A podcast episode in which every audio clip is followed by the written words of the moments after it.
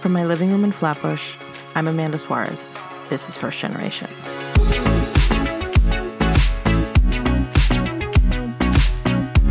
I remembered yesterday that there was a super cool underground guerrilla feminist girl gang in 2009, 2010. Just two girls, super grassroots, and it was you and I.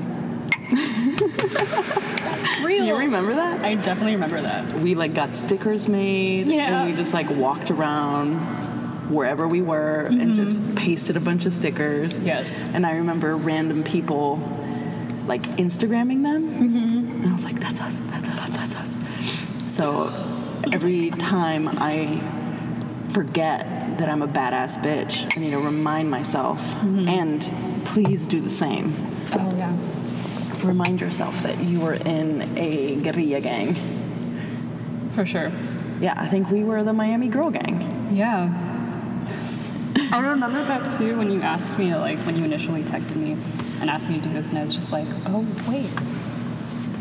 Amanda and I collaborated on some things. Yeah. It was so, brief, but, sweet. Just, It was amazing. I don't know why we didn't... I mean, it was also expensive. Yeah, it was pretty spendy. I was definitely in no financial situation to be investing however much we invested in those stickers. Yeah.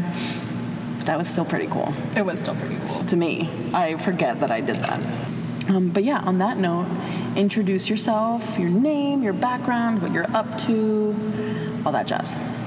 My name is Glenda Waldo. And I live and work in Miami.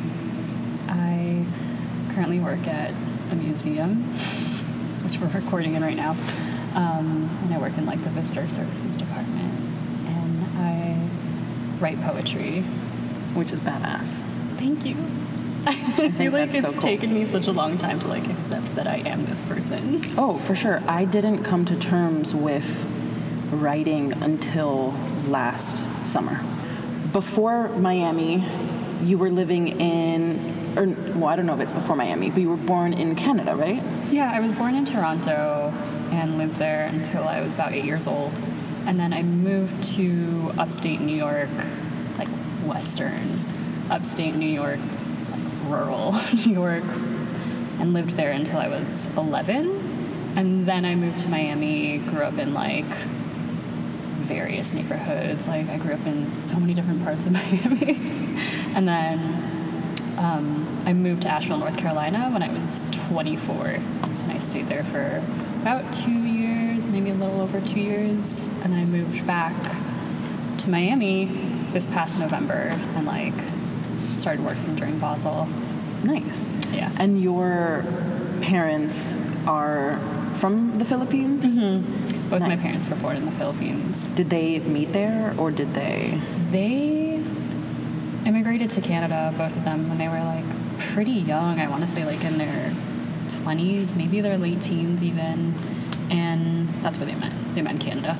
Nice. Mm-hmm. So it's kind of crazy because you're kind of first generation, but also an immigrant. Mm-hmm. That's weird. No, I think that's great. I think that's awesome.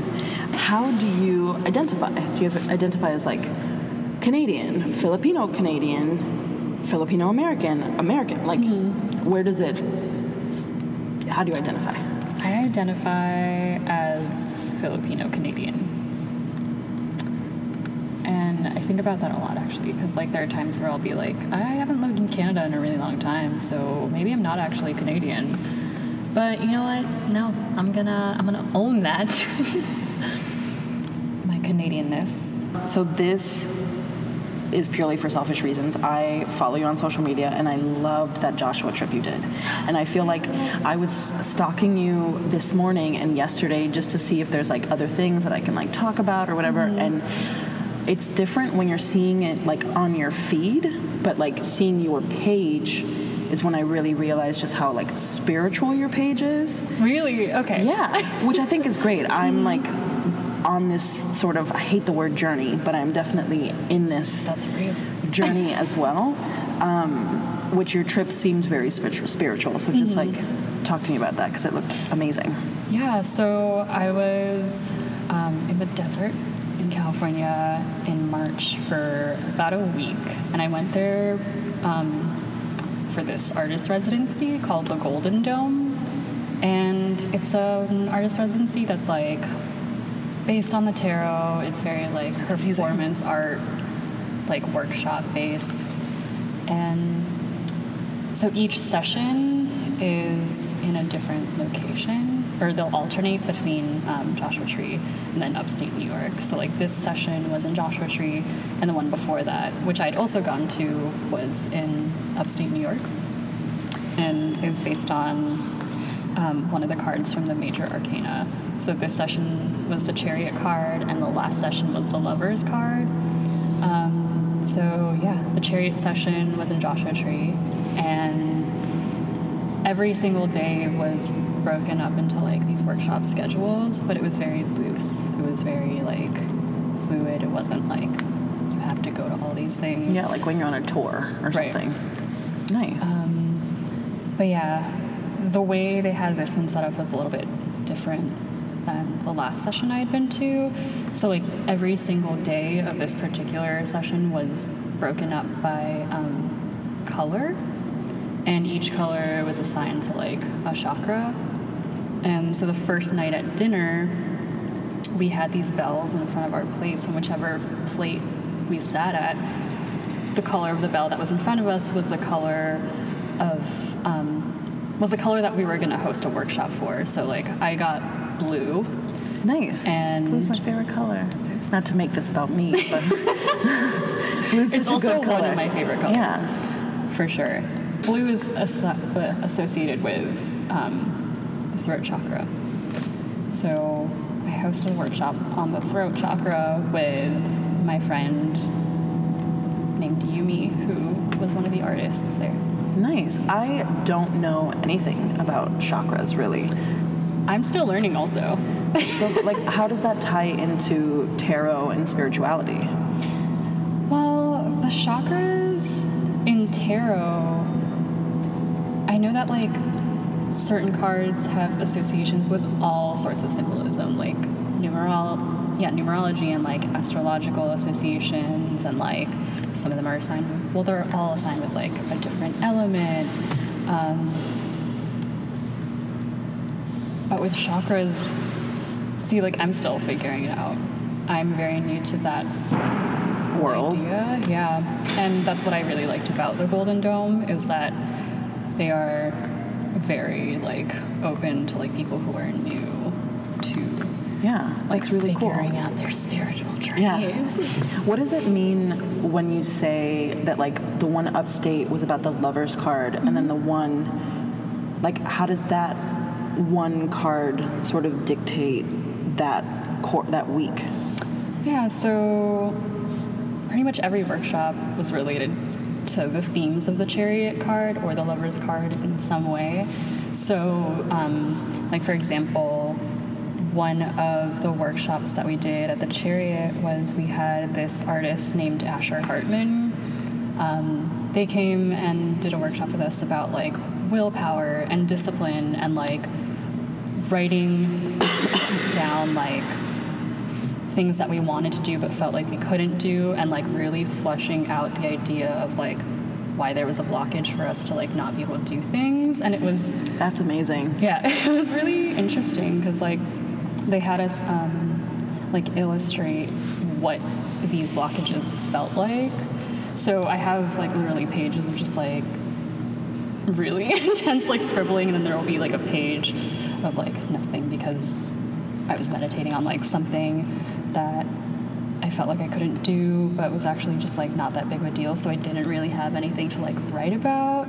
But it was really insane because, like, during that workshop, I remember, like, closing my eyes the whole time while Asher was speaking, and I could just hear, like, everybody else writing in their journals, and, like, that was, like, a really beautiful, like, moment for me. Yeah, that sound, I would imagine, is really great. Mm-hmm. Like, really gratifying, especially as, like, a writer. Yeah, totally. How do you feel post Golden Dome? I feel really refreshed. it was like hitting a reset button for me, because the last time I was in the desert, like specifically Joshua Tree, I was in LA for the LA Art Book Fair in 2016 to help a friend out, and I just went on this like road trip to the desert with one of my good friends, and at the time I was like in this like obviously like abusive relationship, and so I just remember like being in the desert for like a couple of hours and just like trying to like cultivate like a language to like talk about what I was dealing with, because I was so in that moment of like the trauma that I was dealing with that I didn't know really how to process it. And when I left the desert, I got like reception back on my phone, and the guy that I was seeing at the time, like, left this really snarky voicemail about, like, he was like, I'm sure you're, like, out there in the desert doing, like, mushrooms or, like, acid with your friends and you're not with me. Like, it was just very, like, passive-aggressive and... yucky. So it just felt really nice to be able to replace, like, that association with the desert and, like... just be around, like, in this totally safe space with all these witchy, like, humans, like, beautiful, like, witchy creatives. Yeah. One of the questions I actually wrote verbatim says, this isn't even a question, but you've been incredibly open about abusive relationships and mental health, and for that, thank you. Oh. How do you even get to be that comfortable that you're, like, so open with something so traumatic? I think it's just part of me that, like, wants to... I will blame this on my Aquarius moon. It's like part of me wants to, like, contribute to the world and make it a better place by, like, kind of offering up my own experiences to, like, talk about, because I know that my experience is not... something that people are unfamiliar with, but I also know that it is my own experience. Yeah. So just being able to, like, voice it at all is really cathartic for me, and it also opens up a dialogue, and, like, yeah, it's just really important for me, I feel, to, like, be able to learn how to talk about something that I am still dealing with. I personally still feel like I'm dealing with it, and I know it's something that I'm gonna, like, carry with me, like, throughout my life, but the fact that I can accept that it happened to me and, I don't know, like, feel stronger, like, getting out of it. It's like this idea of cruel optimism, in a way, which is this book by Lauren Berlant. I won't even try to explain what that book is about, but, like, ever since I heard that title, it, like, really stayed with me, because I first heard about that book, like, immediately after I, like, left that relationship and was just like, whoa, yes, cruel optimism. Like, the idea of, like, having gone through something so painful and just, like, not moving past it, but moving with it. Yeah. And, like, yeah. Why poetry over other writing formats? I've been writing poetry since I was a kid, pretty much. And, like, I never got into prose. I think prose is, like, a little too stiff for me, because the way I operate anyway is so... like, my brain is, like, I'm kind of a scatterbrain, and I'm always doing, like, 10 more things at once than I need to, and poetry for me is, like, it helps me process things in a more healthy way. Nice. And, yeah, I've just been drawn to poetry because I'm, like, also accepting the fact that I, like, have this flair for the dramatic, but it's, like, kind of quiet. I'm just beginning to accept that I am dramatic. I'm just a dramatic human. Wait, when is your birthday? December 25th. We're a few days apart. That's right. Okay. Because you're kind of on the cusp, too, right? Isn't the 22nd the last day of Sagittarius? The 21st is, which is my birthday. Gotcha, okay. It's also the winter solstice. Ooh. The longest, darkest night of the year. Which is dramatic. It's so dramatic. What are the themes or topics you find yourself writing most about, and why? I feel like the way I write, I always think of this like Virginia Woolf quote when I am writing. I don't remember what she was talking about, but she once said, "I belong to moments, not to people." And that's pretty much what my writing is. It's all like these tiny like little fragments of moments that I remember and feel like I need to write down, because that's my way of coping with the idea that like something is fleeting and like it's gone. So if I can like capture it in a way that I feel like is worth expressing, like I'm gonna do it. I write a lot about trauma without ever using the word. I write a lot about Miami. Like I realized that when I moved to North Carolina, I was like, whoa. You can take the girl out of Miami. Yes. But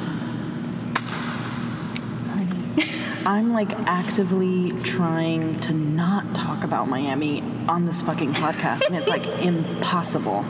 Like I tried so hard to not even say the word. I made sure. I almost wanted to ask like about the artist community here in Miami, and I was just like, no. Like, not so Miami-specific. Like, no. Because I even have this fucking 305 tattoo. That is so good. I want to get the Big Daddy tattoo from Flanigans. I want the Gilda Cracker girl. Like, I just... I'm going to end up with fucking Miami logos. And it's just like, chill, girl. It's, like, I call it a hellish paradise. Yeah. There's, like... And to tie in hurricanes and just make it more Miami, like tropical depression. Yeah. Just is like the perfect. Yeah. It's Miami for me. It's hard out here. That's a good mixtape name. Or like a poetry. Okay, whatever. Has there been a moment in your writing career, which I also hate the word career, so that's for lack of a better term. Has there been a moment where you felt discouraged, or you like took an L, or you thought that you failed, and how did you get past it? I don't think so, actually. That's amazing. I don't think I've ever felt like I couldn't accomplish something with like a poem or like a chapbook or a zine that I put out. Do you ever have moments where you like hate your writing, or like just hate? I hate the process. I'm projecting. I'm really projecting onto you right now, and I'm trying to get any sort of inspiration from you. You're the first writer that I've interviewed, so I'm like, really. Oh my god, I feel so honored. Like attached to this right now, and I'm trying to get as much inspiration from you as possible. But I think it's amazing that you haven't had that moment, because I feel like everything's an L for me, but I'm just my worst critic. But yes, finish your answer. Sorry. I think everyone is their own worst critic, and that's like totally out. It's just like how we have been conditioned to like feel about ourselves, especially as women of color. It's like there will be periods of time where, like, for months on end, where I don't write anything, because I'll tell myself like, oh, I need to like absorb. I need to live. How can I write if I'm not living? Exactly. Sounds so dramatic, but that's exactly how it is. That is verbatim what I tell myself.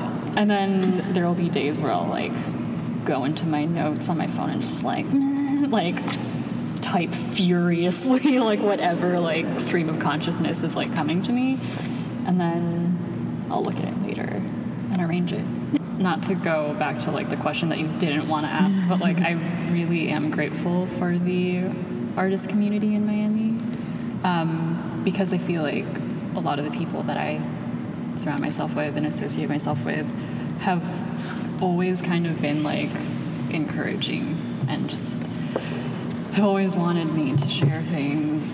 So I really have to, like, pat them all on the back. Yeah. What are you currently inspired by? There's this Russian poet. She's, like, my age. Her name is Galina Rymbu, R-Y-M-B-U. She has this poem on, I I forgot what website it is. I think it's called like The White Review or something, and it's called Sex is a Desert. And funnily enough, like the guy that I was in a horrible relationship with, he like sent me that poem. And I just think about it all the time.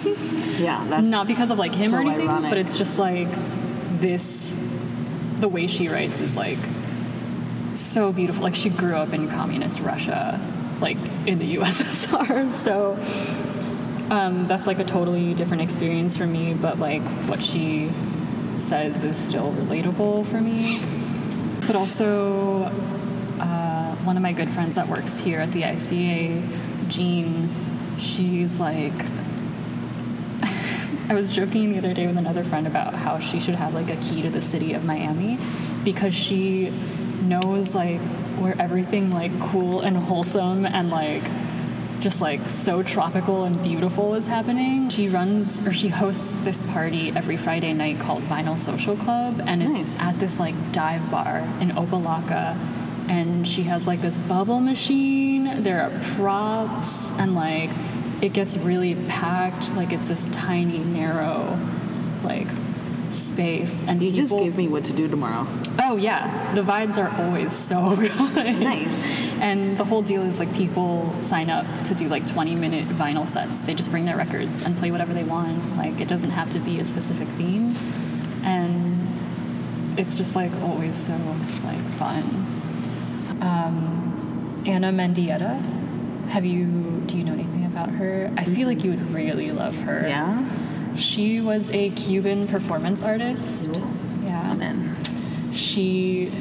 A lot of her work dealt with her relationship to the earth and also her relationship to her homeland, because she was exiled from Cuba when she was a teenager.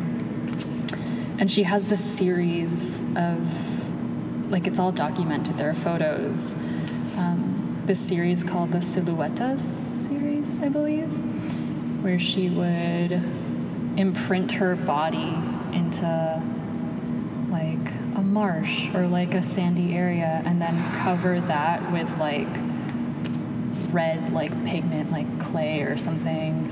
Or there's this one photograph that I think about literally every single day, and it's her like lying naked in like a meadow, and there are these like flowers that look like they're growing on her body. That was on your Instagram. Yeah. She's iconic. That's a big deal. Yeah, she's one of the like most important artists, like I think, that have ever lived. Is there a certain type of food or dish that makes you the most nostalgic? Steak and like ribs for some reason. Whenever I eat them, I just think of like growing up in like outside of Toronto and going to this place called Swiss Chalet, which is a bomb-ass chain restaurant. A la Flanigans. I love me some Flanigans. Yeah, I ate a lot of ribs as a kid. An underrated Filipino dish. Which I feel like there's zero Filipino scene in Miami. There's like, not really. I mean, years ago there was like this restaurant in downtown that I would go to with my brother who... Yeah, like it was, I guess it was just for like all the people that worked in like... the cruise and like port area. I don't think it's there anymore. I know there are some Filipino restaurants like more north, like towards Broward, but I haven't been to one here. Underrated, probably this dish called pancit, which is just like a really like simple noodle dish. Like the noodles are so like light and thin, and you can like put whatever like veggies and meat you want on it, but like just the way my mom makes it is like the best, and I don't really see it offered at like Filipino restaurants if and whenever I go. Like I haven't seen like a pancit that matches my mother's. So yeah, what's like a feast your family, what's like that go-to dish that they're like? Probably chicken adobo or sinigang, which is like this chicken stew kind of. Also, my mom makes this like really good like chicken soup with kohlrabi, which is like it's kind of like a radish or turnip kind of, and it like the texture is like really similar to potatoes. And she'll like throw in a bunch of like leafy vegetables with that. Yum. That sounds like fortifying. Yeah. And my mom also incorporates like a lot of like coconut milk in a lot of things, so I'm sold. Okay, last question. What is your death row meal? Ooh, okay. My death row meal would be like I really love fettuccine Alfredo. But I also am allergic to seafood, so if I'm gonna die anyway, I think I'm just gonna try like a bunch of different sushis. Yum. And like just different seafoods just to try them before I. Fair. I would rather die from food than like electric chair. Yeah. My favorite thing would be killing me. It would be like this beautiful love story. So a shit ton of seafood and sushi. Yeah. And fettuccine Alfredo. Lots of bubble tea. I'm gonna eat all the things. You're having a full-on feast. It's a feast. I want some banh mi's. Yes.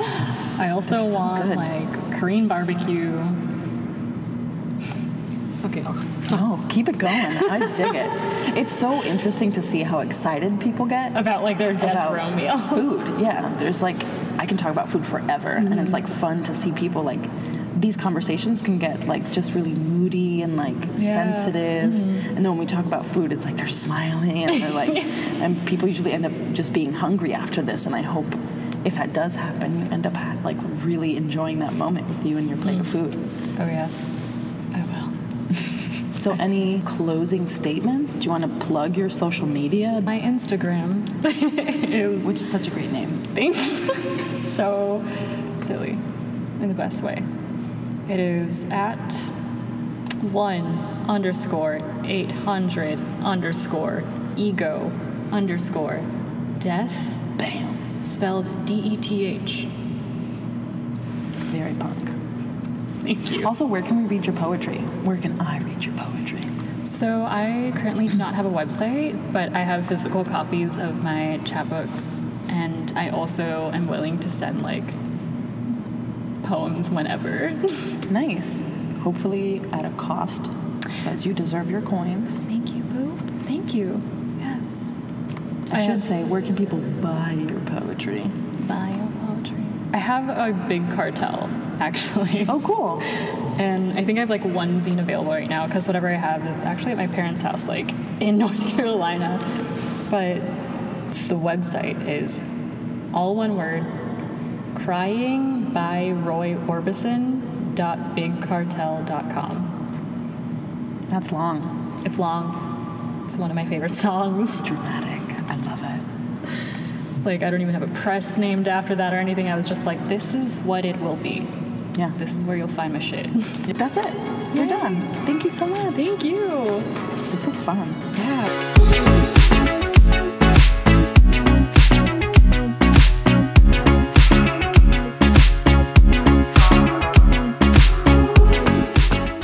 Thank you for listening to episode 5 of First Generation, the #1 podcast according to your abuela. This episode was brought to you by my girl Shy for coming through with the mic, the 3rd floor of the Institute of Contemporary Art in Miami, Florida, but definitely not brought to you by Miami International Airport. They're the reason why you hear those loud-ass planes in this recording. Once again, thanks for listening. Vaya con Dios. Bye.